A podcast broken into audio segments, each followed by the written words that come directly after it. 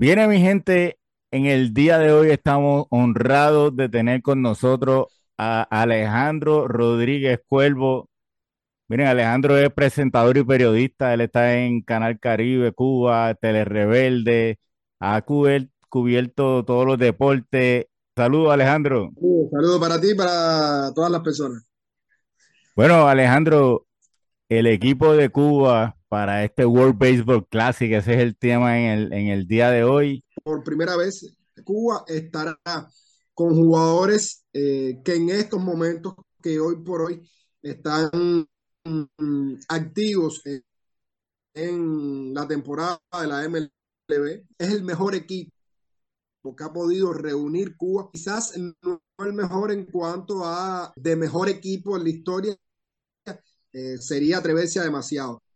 Lo mejor que tiene con lo que antes no contaba el equipo cubano para este tipo de eventos. Eso que tú comentas de, de que ahora se permite jugadores de grandes ligas eh, ser parte del equipo cubano por primera vez, en cierta manera lo que hace es nivelar el terreno, ¿verdad? Porque antes eh, otros países sí tenían estos jugadores y Cuba no. Eh, pero como en todo país latinoamericano hay su fanático que es puritano, que, que, que no, que la tradición, que esto, que sí, lo otro. El, el fanático común en Cuba, ¿cómo ve la inclusión de, los de los grandes ligas? No, ¿cómo, cómo, cómo no va a querer uno eh, tener a sus mejores representantes? Por supuesto que sí. Y antes no, si antes no se había logrado, quizás es porque, bueno, todos conocen las diferencias que hay entre eh, los gobiernos de Cuba y Estados Unidos. Hay política de por medio que, que lógicamente eh, ha hecho que la, las relaciones no sean las mejores y por tanto en otras ocasiones no se había podido eh, eh, puede contar, a pesar de que todavía no es la, la, relación directa, es decir, con estos atletas un permiso que no necesita ningún otro país participar en este evento. Y bueno, lo importante es que sí, que además los atletas tienen la intención. Eh, por supuesto que el aficionado cubano está feliz. Ya el solo hecho, eh, ya para Cuba es un triunfo el solo hecho de poder contar con estos deportistas. Va a ser algo histórico para nuestro país. Eh, nunca un jugador cubano que ha estado activo en MLB ha representado a una selección cubana. Sabemos que la entrega va a ser la misma porque cuando uno se pone la camiseta de las cuatro letras, el sentimiento es el mismo, forma el teamwork. El equipo de Cuba para esta edición cuenta con algunos nombres conocidos, eh, conocidísimo, Alfredo Despain, que tiene, que tiene unos cuantos récords en la historia del World Baseball Classic, eh, Giovanni Céspedes, ¿verdad? Eh, pero, pero hablando en específico de Despain, ¿cuál es su lugar en el panteón de los grandes de Cuba? ¿En, en, en, en dónde se ubica él? Imagínate que estamos hablando del que hoy por hoy es el capitán del equipo Cuba. Alfredo Despaine es el capitán del equipo Cuba y no solo por sus resultados en el terreno, sino también por lo que transmite eh, por el respeto que le tienen todos sus demás compañeros, por la experiencia acumulada en el béisbol profesional japonés. Despaine fue el hombre que con un batazo eh, nos dio la clasificación para la segunda ronda en el clásico anterior. Es un hombre además que está en todos los eh, lideratos dentro del clásico mundial. Ya tiene tres participaciones dentro de este tipo de certámenes. Eh, Cepeda fue el otro hombre que no se incluyó eh, ya con 42 años. Pero de Spain estamos hablando de que es un hombre con una fuerza por lesiones, quizás con un poco de sobrepeso, pero sigue siendo un bateador temible.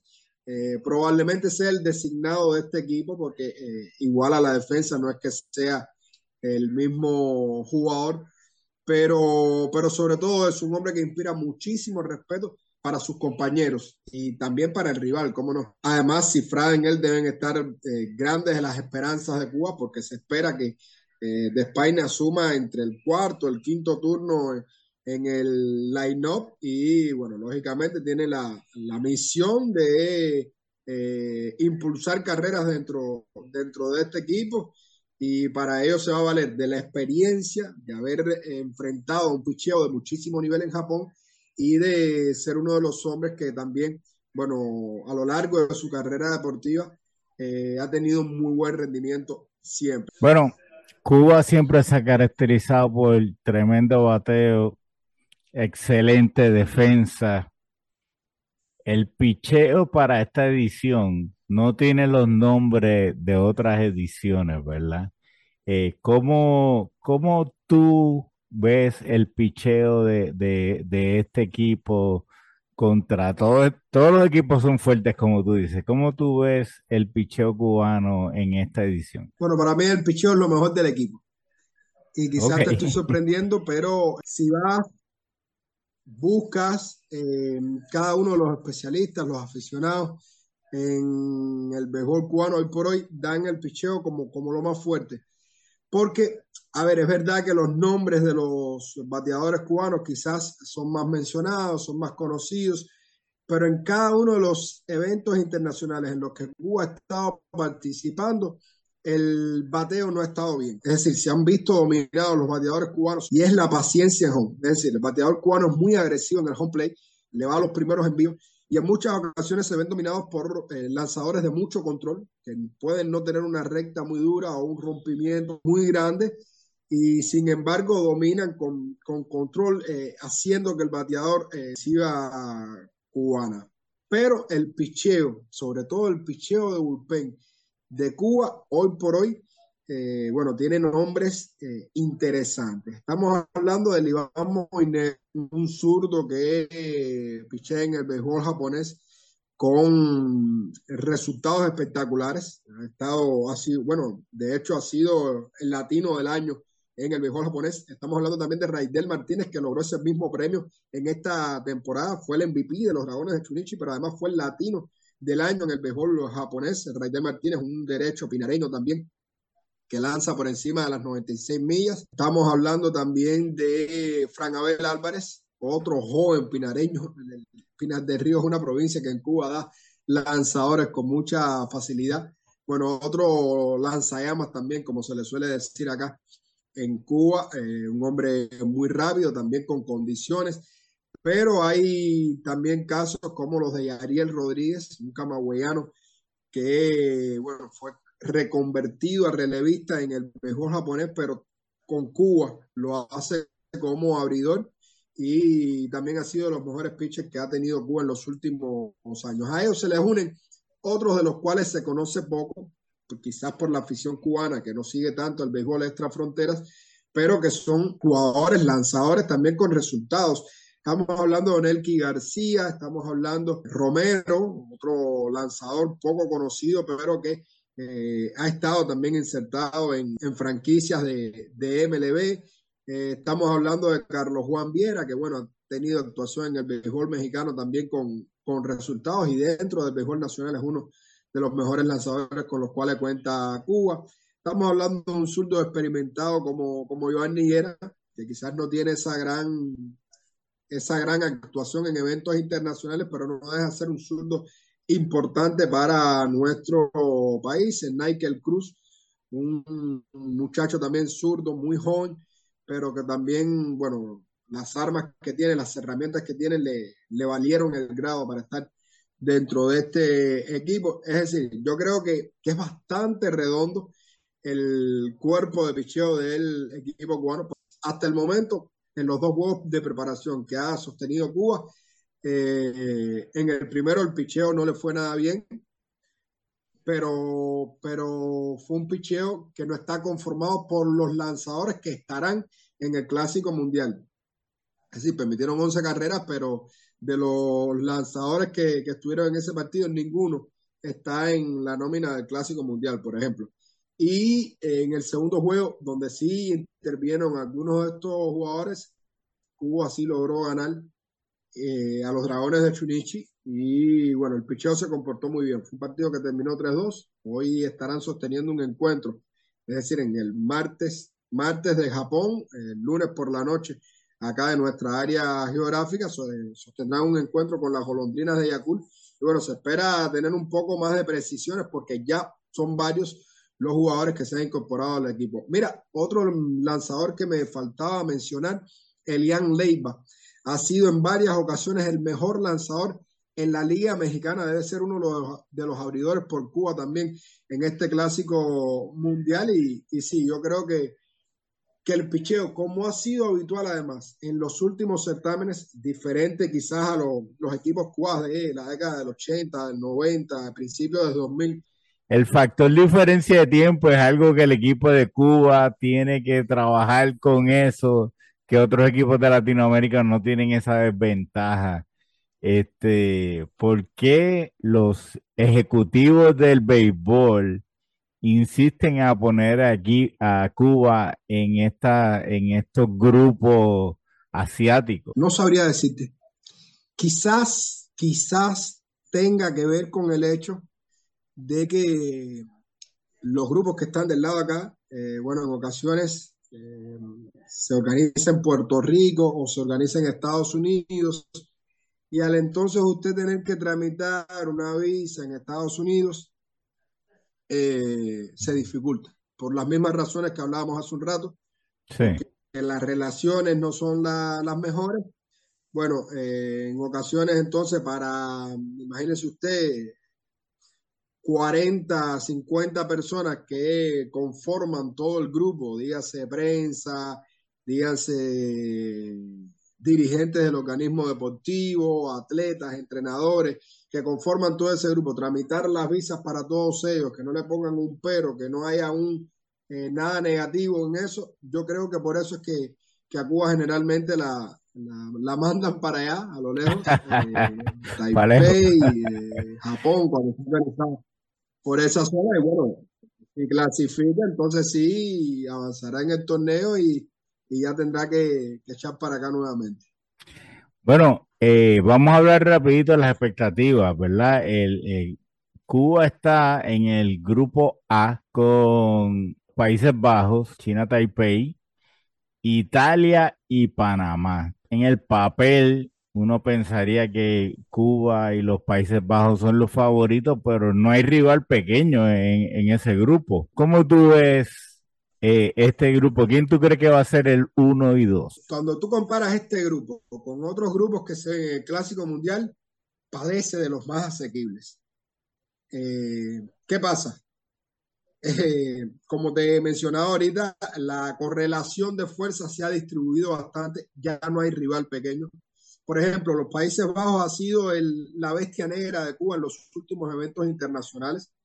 de hecho, fue el equipo que dejó a Cuba fuera en el clásico anterior y nos ha ganado en cuanto evento hemos disputado, eh, Países Bajos nos, ha ganado. En esta ocasión es un equipo que ya con un poco más de veteranía, es decir, muchos de sus grandes jugadores ya no están en su pico de rendimiento, ya no son eh, de, los, de los mejores del mundo, digamos, porque ya vieron pasar sus mejores años pero no dejan de ser jugadores muy experimentados, eh, jugadores que además eh, su juego se les hace eh, cómodo frente a, la escuadra cubana. De Italia se conoce, por ejemplo, que también es el, otro fuerte de Europa, sin tener el, la tradición de, países de nuestra área geográfica como México, Puerto Rico, Venezuela, Dominicana, donde hay mucha mayor concentración de calidad pero Italia es un equipo donde también hay varios jugadores eh, italo-norteamericanos que, em, que tienen muchísima calidad, que juegan en MLB, que juegan al más alto nivel, eh, tienen lanzadores de, de, muchísimo eh, nivel también y puede, como no, ser uno de los equipos importantes a, a tener en cuenta. Panamá también se sabe que, bueno, es otro los elencos que en nuestra área geográfica ha ganado muchísimo, aunque son varias las figuras con las cuales no va a poder contar. Eh, es decir, yo creo que en ese sentido se ve un poco por debajo y Taipei de China es de los tres grandes de Asia. Es decir, está Japón, está Corea y está Taipei de China, eh, es el que viene después de esas dos grandes potencias, que además han demostrado tener resultados dentro del clásico mundial. En cada uno de los clásicos mundiales siempre han tenido buenos resultados, tanto Japón como Corea del Sur. A Taipei, por lo general, eh, a Cuba le va bien, pero bueno, no deja de ser un equipo también con muchísimo eh, recorrido, un equipo que además sabe lo que tiene que hacer, con varias figuras de renombre internacional. Sí, si Alejandro fuera a poner el dinero, ¿verdad? ¿Cuál, cuál, cuál tú dirías que este es mi uno y este es mi dos y aquí está la hipoteca de mi casa? ¿Para qué se va a hacer el orden? Bueno, primero yo no hipotecaría mi casa, yo no lo haría. Pero si me obligas, me voy con Cuba primero y Taipei de China segundo. Está bueno, está bueno. Este, bueno, y hablando de dinero, eh, tú sabes que eh, eh, las casas de apuestas manejan mucho de esto, de tienen estadísticos que a veces saben, a veces no saben de deporte, que consultan con profesionales, hacen modelos y, dicen, ok, estas son los favoritos. Eh, mientras más favoritos, menos dinero pagan, ¿verdad? Así que este, el número uno es alguien que tú puedes apostar y ganas poquito dinero. El número 20, pues tú apuestas y ganas mucho dinero, ¿verdad? Ellos tienen a Cuba en la séptima posición en su ranking. Yo creo que tiene que ver por el hecho de que Cuba en los cuartos de finales se enfrenta a Corea o a Japón, ¿verdad? Que, es el tipo de pitcher que, puede dar problemas, el pitcher con, con la curva que no es ortodoxa, el, cambio de velocidad, ¿verdad? Pero, eh, ¿tú crees que ese está muy bajito, que, que séptimo eh, o sea, que, Cuba estar en el séptimo lugar del ranking eh, es muy bajito, debería ser más alto. No, no, no. Es lo que toca ahora mismo. Es lo que toca ahora mismo. Mira, Cuba fue segundo lugar en el 2006. Eso fue una sorpresa. Fue la primera vez que Cuba jugaba contra peloteros de MLB, contra peloteros profesionales de ese nivel. Eh, en 2009 fue quinto lugar, si mal no recuerdo. Y ha sido sexto y séptimo, creo que en los dos últimos. O séptimo y sexto, no estoy seguro. Es decir, eh, por ahí está el nivel de Cuba. Eh, lo del 2005 fue una, 2006 fue una sorpresa el nivel en los clásicos mundiales ha estado así, siempre entre los ocho primeros hasta el momento, siempre entre los ocho primeros, pero ahí, entre el sexto y el octavo eh, lugar. Yo creo que es el lugar que le corresponde. Deseamos mucho éxito Alejandro. Lo pueden seguir en Twitter, Alejandro RC450.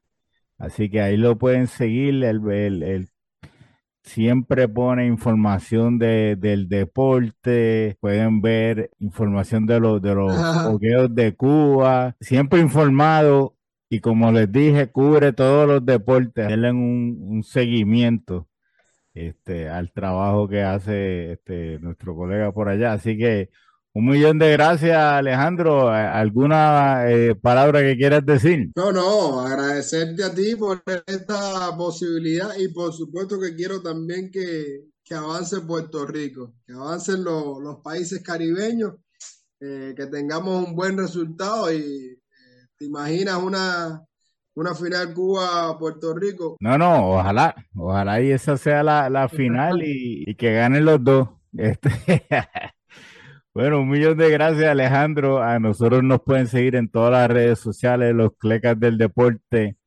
Un millón de gracias y bendiciones.